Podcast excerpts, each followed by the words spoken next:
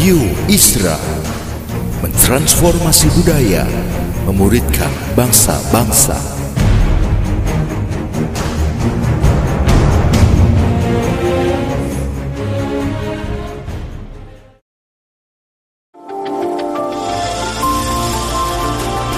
Voice of Pradaim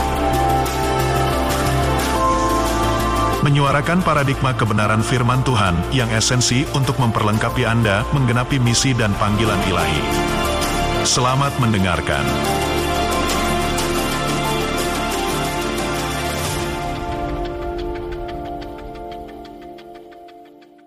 Ya, Shalom Bapak Ibu semua. Tanpa menggurui tentunya, tanpa merasa paling tahu sama sekali tidak. Tapi saya hari ini uh, mengajak Bapak Ibu semua untuk kita belajar kebenaran. Namanya our helper atau penolong kita. Ya, sang penolong kita. Namanya Roh Kudus tentunya, Roh Allah sendiri. Nah, kita coba akan melihat kitab Yohanes pasal 14 ayat yang ke-15 sampai ayat 18. Nanti Bapak Ibu bisa lanjutkan sampai selesai dari ayat-ayat ini. Nah, saya akan bacakan.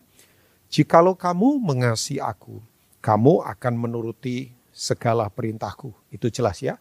Kasih kurang, ketaatan kurang. Kasih separuh, ketaatan separuh. Kasih penuh, ketaatan penuh.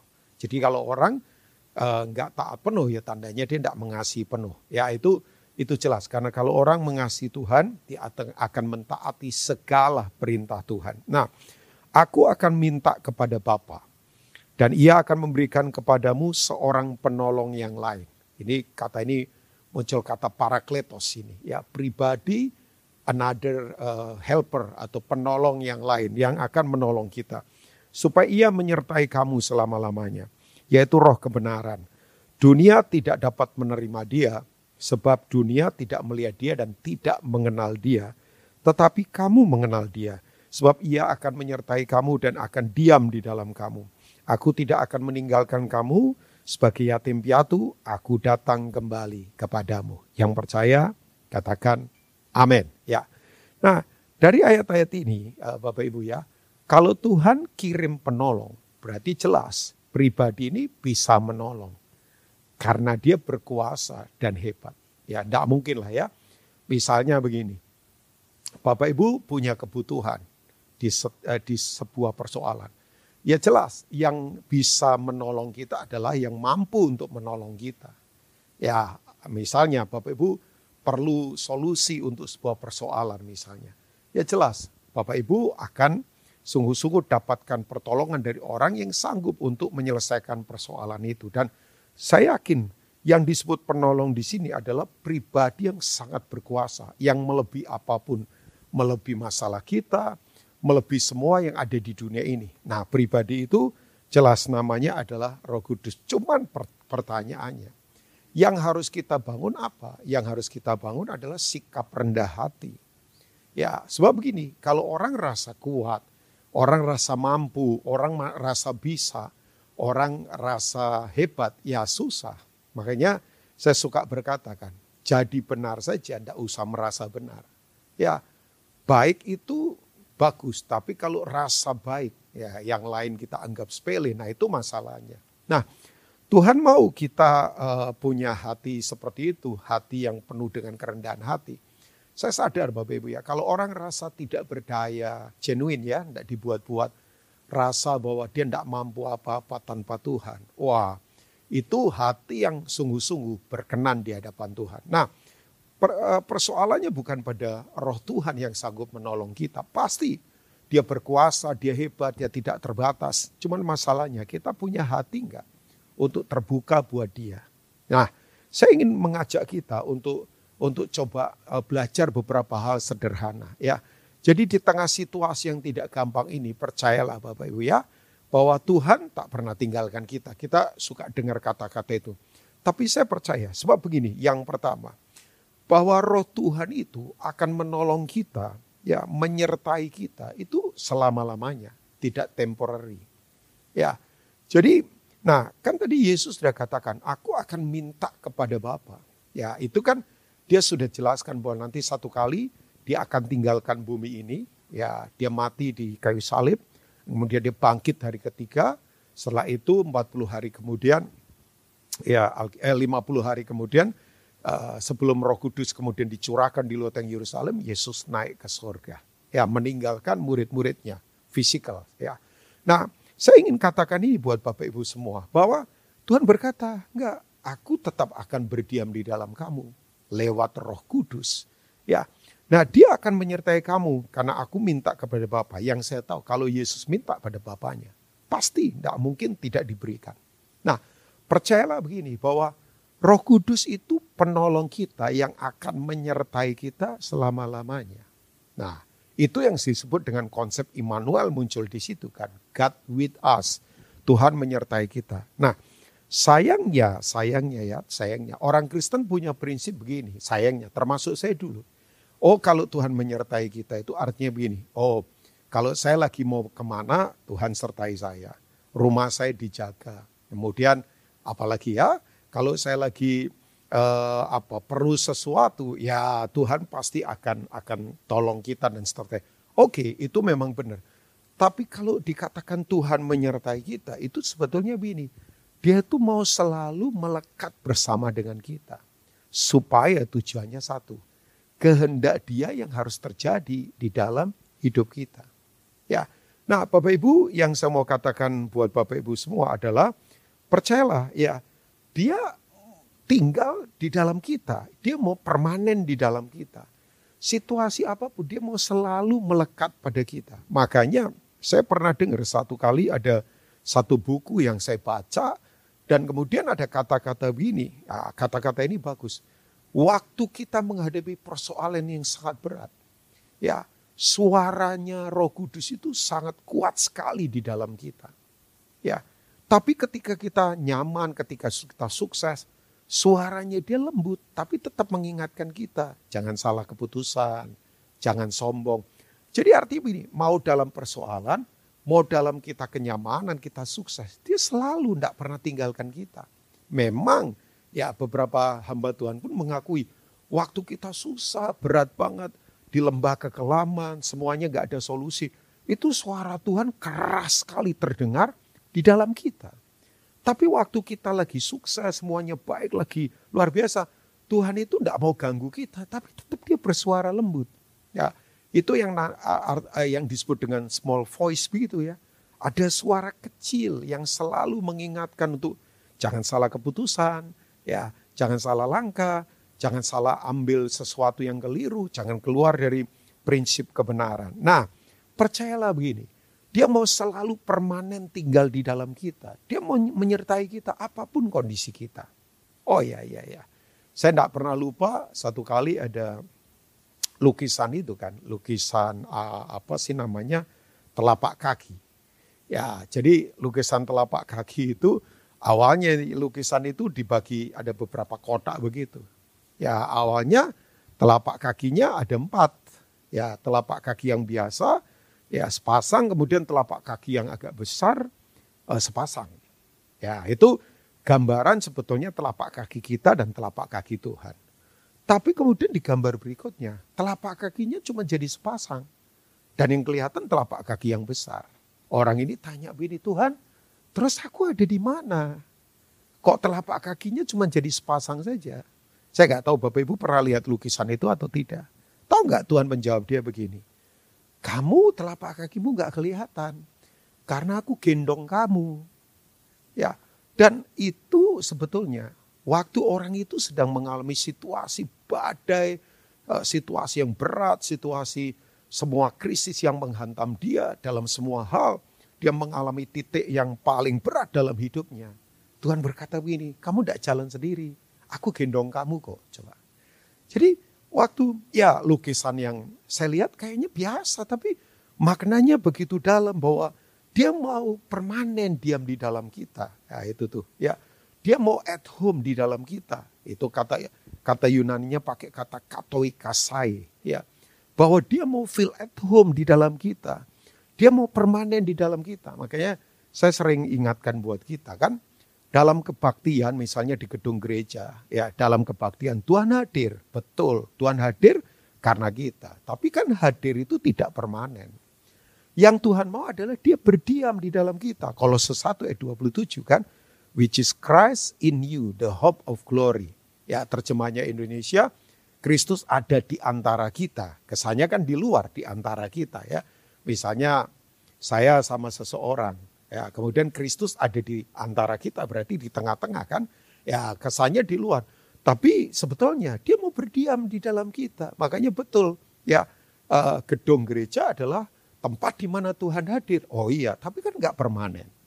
Tapi Tuhan mau berdiamnya di dalam kita. Makanya saya suka berkata, uh, oke okay lah kita punya tempat bagus-bagus, oke okay lah ya fasilitas. Tapi jangan sampai itu menjadi identitas kekristenan kita. Maksud saya begini, itu tempat Tuhan hadir, oke. Tapi yang penting apakah tempat kediaman Tuhan kita urus. Ya sekarang tempat ke kehadiran Tuhan, oke fasilitasnya oke. Tapi masalahnya tempat kediamannya Tuhan gak dibangun dengan benar.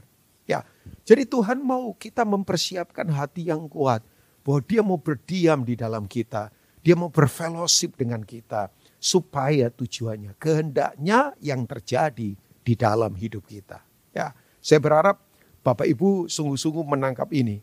Makanya betul kan yang Daud katakan, siapakah yang boleh naik ke gunung Tuhan, yang berdiri di hadapan tahtanya. Ya jelas kan? Kemudian dia berkata orang yang bersih tangannya, orang yang murni hatinya. Saya suka kata itu ya, kemurnian hati. Ya, Kata lainnya menggunakan kata tahor kan, tahor. Tahor itu dari kata itu muncul kata tahir ya, seperti nasir muncul kata nasar ya, ya bukan nasarudin ya, tapi dari kata nasir misalnya muncul kata nasar. Dari kata tahor muncul kata tahir. Itu terkoneksi. Kata tahir itu ya tahor ya tahir itu uh, itu kan uh, hati yang bersih, the clean heart ya Definisi saya adalah sebuah keadaan hati di mana tidak ada produk setan di dalamnya. Masih ingat gak? Di pasal 14 ini Bapak Ibu uh, atau saya bacakan ya pasal 14 Yohanes ini kan uh, ayat 30. Yesus kemudian berkata begini, tidak banyak lagi aku berkata-kata dengan kamu sebab penguasa dunia ini datang. Siapa penguasa dunia ini? Setan dengan kegelapan kerajaan gelap, the kingdom of darkness. Itu datang. Tapi dia berkata, ia tidak berkuasa sedikit pun atasku. Bayangkan. Setan tidak berkuasa sedikit pun karena begini, tidak ada produk setan di dalam dirinya Yesus sebagai manusia. Tidak ada. Ya, makanya setan tidak bisa tuding dia, himpit dia, intimidasi dia. Nah, saya sering katakan kita ada di masa di mana orang sekarang gampang terpenjara oleh intimidasi, oleh kekhawatiran. Ya, makanya orang sekarang sakit mental jauh lebih banyak daripada yang sakit fisikan. Wah, kita dibingungkan. Tapi please, hopefully jemaat yang ada di Asia Afrika ini, saya berdoa sungguh-sungguh, mari kita sadar begini, bahwa eh, hey, dia ada di dalam kita. Dia mau permanen di dalam kita. Dia mau feel at home. Dia mau melekat bersama kita. Supaya kehendaknya yang terjadi. Nah, yang kedua ternyata. Kenapa kita tidak perlu khawatir? Kita punya penolong. Sebab yang kedua adalah, dia adalah roh kebenaran. Ya, yang tak terkalahkan oleh apa pun. Ya, ah, saya suka ada kata-kata, Bapak Ibu saya yakin familiar dengan kata kata ini ya. Orang benar, ya orang berani karena benar. Betul kan? Orang berani karena benar. Orang kalau nggak benar pasti takut, bersembunyi, ya kemudian tutup-tutupi dirinya dengan segala cara, dengan make up kah, dengan gelar kah, dengan bahkan saya katakan sering kali orang tutupi dirinya uh, di belakang mimbar. Ya, tidak berani apa adanya. Ya, makanya satu kali saya baca buku, ada itu kan, ada sebuah kesaksian, penulis buku itu menulis begini, wah ada orang lagi khotbah, tiba-tiba mimbarnya pecah jadi dua. Wah orang itu berkata lawatan Tuhan, revival, bolehlah silakan ya. Tapi kemudian saya bertanya begini, kenapa mimbarnya pecah? Orang berkata, wih ini kan revival, ini lawatan Tuhan. Oke, oke, oke. Tapi menurut saya, hang on. So begini, bisa saja Tuhan pecahkan mimbar karena begini. Tuhan tidak mau orang bersembunyi di balik mimbar kan. Bisa saja kan. Tuhan mau orang hidup apa adanya. Nah, yang saya tahu kalau orang benar Bapak Ibu, dia tidak akan takut untuk hidup sesuai dengan siapa dirinya menurut firman. Ya, nah saya percaya begini, dalam kebenaran kita tidak akan terkalahkan. Ya makanya betul, penolong ini adalah roh kebenaran.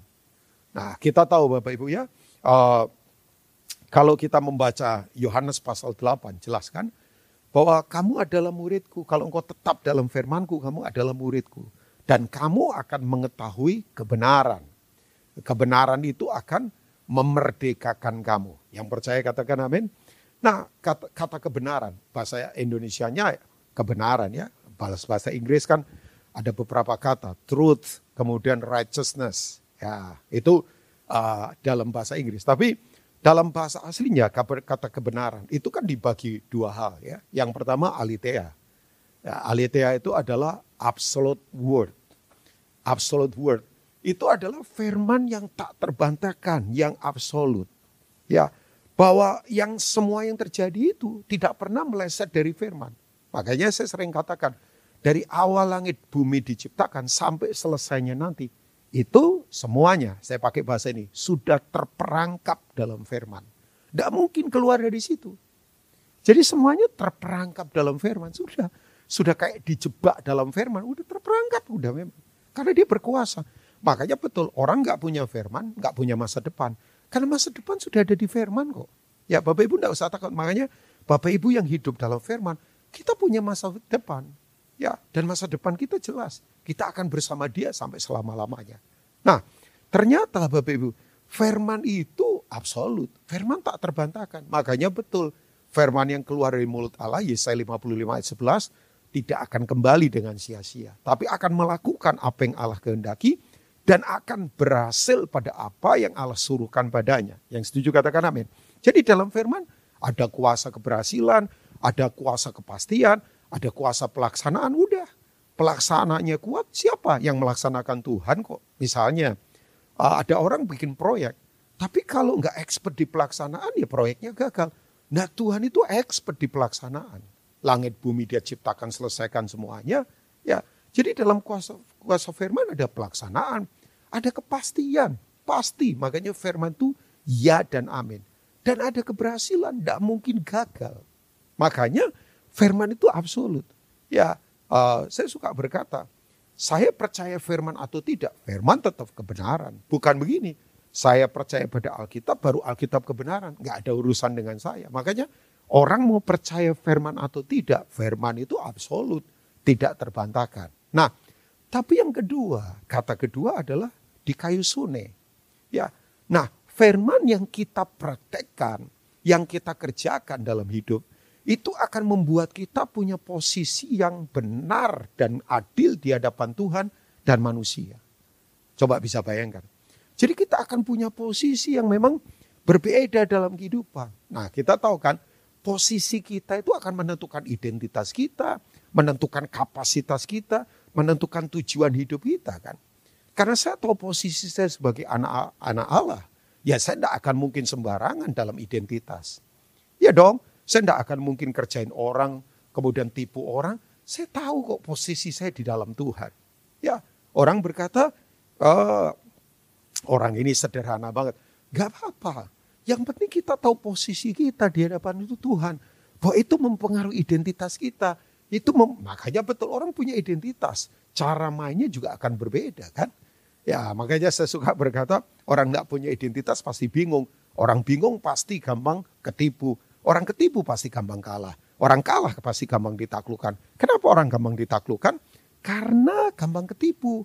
Ya gampang dikalahkan karena karena gampang ketipu. Kenapa? Karena dia bingung. Kenapa? Karena dia tidak punya identitas. Kita harus tahu identitas kita, identitas kita dalam Tuhan. Wah, kita anak-anaknya loh Bapak Ibu. Dan yang saya tahu anak-anak itu punya akses ke Bapak. Anak-anak punya warisan Bapak. Iya dong. Tidak mungkin Bapak kasih warisan kepada budaknya. Makanya jangan jadi budak. Diperbudak oleh kesombongan, diperbudak oleh apa? Dosa. Jangan-jangan. Kita ini anak-anak Allah loh bayangkan. Ya Roma katakan itu. Roma pasal yang ke-8 tentunya. Bahwa kita ini anak-anak Allah. Tidak ada roh perbudakan lagi di dalam kita. Nah, uh, saya ingin katakan. Nah kalau kita hidup dalam kebenaran Bapak Ibu. Wah, oh, Alkitab berkata kamu akan dimerdekakan. Ya Yohanes pasal 8 ayat 32. Kita akan dimerdekakan. Kita tidak akan terpenjara. Belum lama ini saya ada di satu kota, saya kunjungin satu keluarga yang dekat dengan saya. Nah, keluarga ini baru pindah rumah. Dan saya nggak tahu mungkin punya hobi kali kayak kayak beberapa saudara. Saya nggak tahu Pak Willy punya hobi yang sama dengan orang ini atau tidak. Yang saya tahu Pak Willy hobinya suka itu kan ya mainan apa sih namanya pesawat kecil Pak Willy pernah cerita ke saya sampai saya berkata wow itu hobi yang luar biasa itu ya. Nah uh, uh, orang ini hobinya suka ngumpulin banyak binatang di rumahnya. Burung lah, kemudian anjing, kemudian ikan, macam-macam, macam-macam. Wah, rumahnya itu kayak udah kayak itu tuh. Wah, kalau pagi terdengar suara burung, ayam juga, ayam ada ayam kate, ayam hutan, saya nggak tahu ayam apa lagi. Nah, kemudian begini, uh, waktu saya pergi ke rumah belakang, ya diajak ngobrol di situ, eh ikan-ikan koinnya beberapa yang saya pernah datang lihat kok pada mati. Ternyata memang bagian itunya apa namanya uh, uh, bagian kayak dinamonya atau apa yang yang untuk oksigen dan sebagainya itu ternyata kena bakteri. Saya nggak tahu teorinya bagaimana. Jadi beberapa mati. Tapi kemudian anaknya bilang begini. Anaknya tahu juga dia bilang. Ya ini persoalannya di akhirnya Pak Rubin. Tapi kemudian ngobrol-ngobrol dia berkata begini. Tahu nggak Pak Rubin? Ikan itu sebetulnya kalau ditaruh di kolam yang luas dan mengalir secara bagus. Itu ikan-ikan itu akan jadi super dan jadi besar. Saya berkata masa sih? Iya ya. Langsung saya kemudian ingat ini. Makanya betul kan ya. Kalau orang hidup dalam keluasan, hidup dalam apa namanya, kehidupan yang tidak terpenjara. Wah memang kualitasnya akan berbeda. Nah kebenaran itu memerdekakan kita Bapak Ibu. Saya berharap sungguh-sungguh mari Bapak Ibu kita punya penolong yang memerdekakan kita. Hiduplah dalam kebenarannya. Ya, hiduplah mencintai kebenarannya. Ya, saya beritahu, kebenaran itu pribadi. Makanya hari ini saya berkata, dia penolong karena kebenaran itu pribadi. Yohanes 14 kan Yesus berkata, Akulah jalan, akulah kebenaran, akulah kehidupan. Tidak ada seorang pun bisa sampai kepada Bapa kecuali melalui aku. Jadi kebenaran itu pribadi. Makanya orang yang tidak benar diperintahkan untuk bertobat. Sebab orang yang tidak benar itu sedang mengkhianati sahabatnya, yaitu Yesus. Ya, kalau mungkin bahasa agak kerasnya, dia sedang menampar sahabatnya, yaitu Yesus. Ya, tahu nggak Bapak Ibu, satu-satunya Tuhan yang berani mempertaruhkan harga diri, integritas, kapasitas, kuasa, kemuliaannya pada perkataan firmannya kebenarannya adalah Kristus sendiri. Ya, Yohanes 1 berkata, Allah adalah firman, firman adalah Allah. Jadi Bapak Ibu, tidak usah takut sekali lagi. Saya tidak mengada-ngada, di masa yang tidak gampang ini, percayalah firman punya kuasa kepastian, punya kuasa pelaksanaan yang tidak bisa dikalahkan, punya kuasa keberhasilan dalam kehidupan. Anak di mana saya datang itu cerita ke saya. Anak masih muda, before 30 usianya. Uh, dia merintis bisnis, ya lumayan.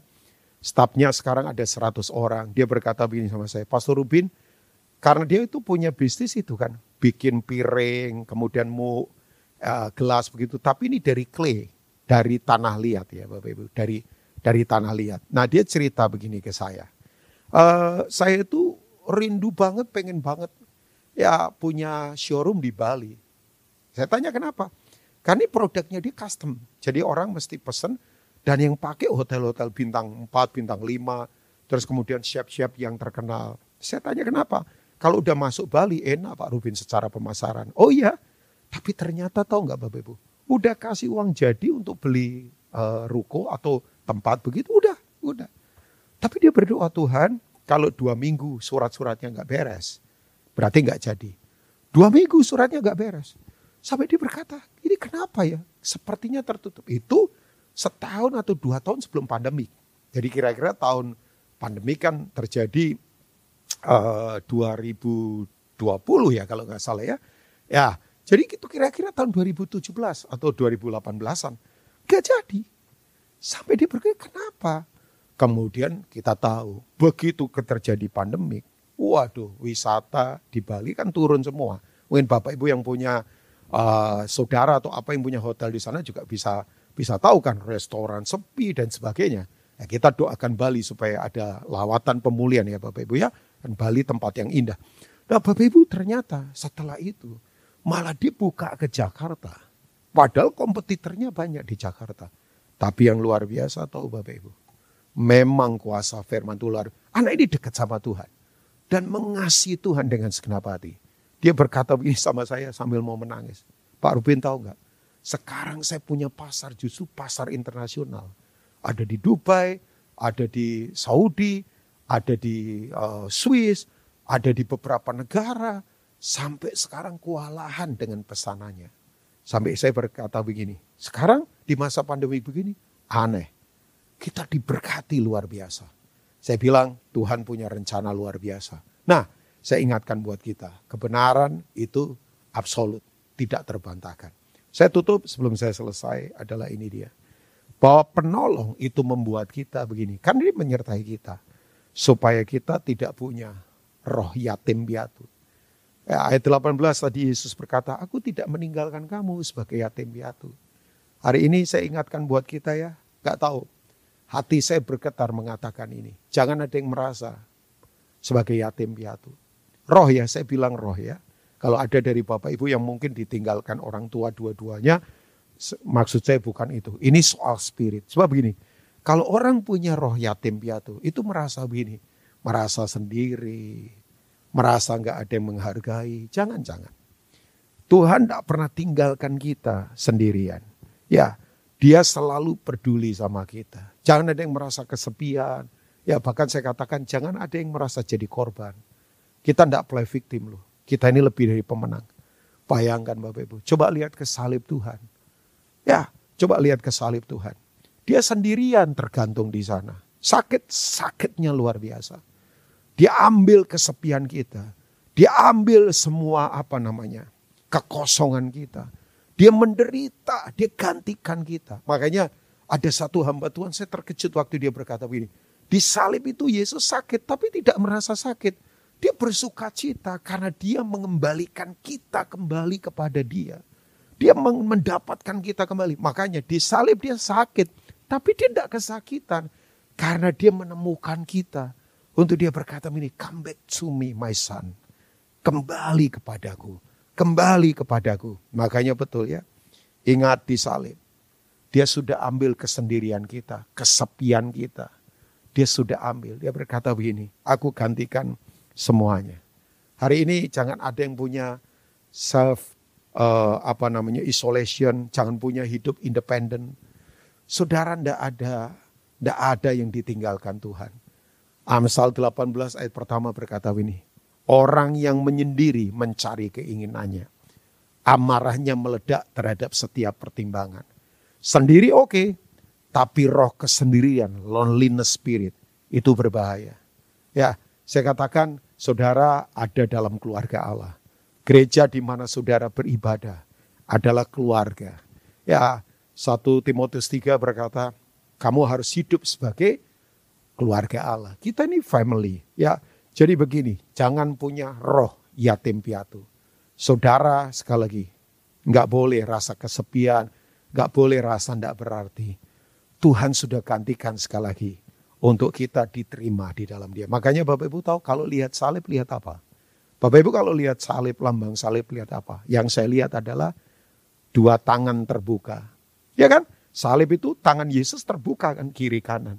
Ya itu artinya dia sedang berkata, aku terima kamu, aku terima kamu. Penjahat di sebelahnya saja, waktu berkata, Yesua, ingat akan aku kalau engkau ada di Verdos. Bayangkan, dia berkata, hari ini juga engkau bersama-sama aku dalam kerajaan Bapakku di Firdos. Ah coba, penjahat yang begitu jahat, waktu mau mati, dia masuk surga yang bawa adalah sang pemilik surga sendiri, Yesus Kristus. Dia buka tangannya untuk terima siapa pun. Makanya please, gak ada yang sendirian. Saudara ada di dalam persekutuan bersama dengan dia. Tuhan Yesus memberkati, tetap semangat di dalam Tuhan. Saya ingin berdoa buat Bapak Ibu semua. Mari buka hati bersama. Boleh taruh tangan di dada kita. I want pray for you all. Bapak Ibu ada di mana pun, situasi apa pun. Mari kita berdoa. Karapa syede karapa. Hanarapa taka syekete karapa. Haba berdoa Tuhan untuk umatmu yang ada di GPI Asia Afrika ini. Tuhan kami tahu Tuhan, Engkau penolong kami yang tak pernah meninggalkan kami. Hari ini yang lemah dikuatkan. Hari ini yang jatuh diangkat kembali. Firmanmu yang berkuasa menerobosi hati kami. Berkati kami, sembuhkan kami, kuatkan kami Tuhan. Biar firman ini termetrai di hati kami. Memerdekakan setiap kami. Tidak ada kami yang merasa kesepian kami bukan yatim piatu secara rohani. Kami adalah anak-anakmu. Kami tidak pernah ditinggal sendirian. Kau selalu bersama kami. Sekali lagi berkati Pak Willy dengan keluarga, semua diaken yang ada, semua jemaat yang ada. Sembuhkan kami, kuatkan kami. Dalam nama Tuhan Yesus. Amin. Tuhan Yesus memberkati Bapak Ibu.